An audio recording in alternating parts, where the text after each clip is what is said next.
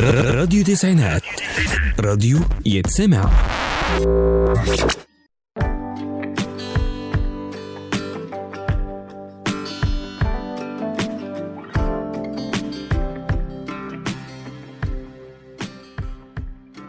مساء الخير عليكم.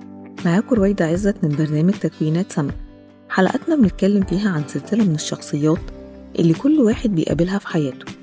اتكلمنا عن المطبلاتي والاستغلالي النهاردة بقى هنتكلم عن واحد تحفة موجود حوالينا كلنا وأنا متأكدة إنه موجود حوالينا وهو الشخص صديق اللسان أو بين قوسين زي ما بيسمي نفسه الصريح. يبدأ معاك الكلام بمع احترامي لحضرتك. أنا بقى أول ما بسمع الكلمة دي بخاف.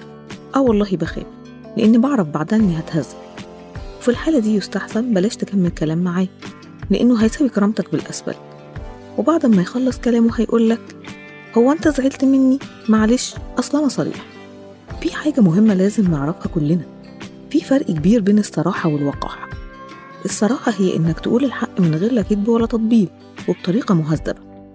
أما الوقاحة هي إنك تقول اللي أنت عايز تقوله من غير حدود في الكلام وبطريقة وحشة سواء كانت الطريقة دي لغة جسد أو ألفاظ غير مقبولة.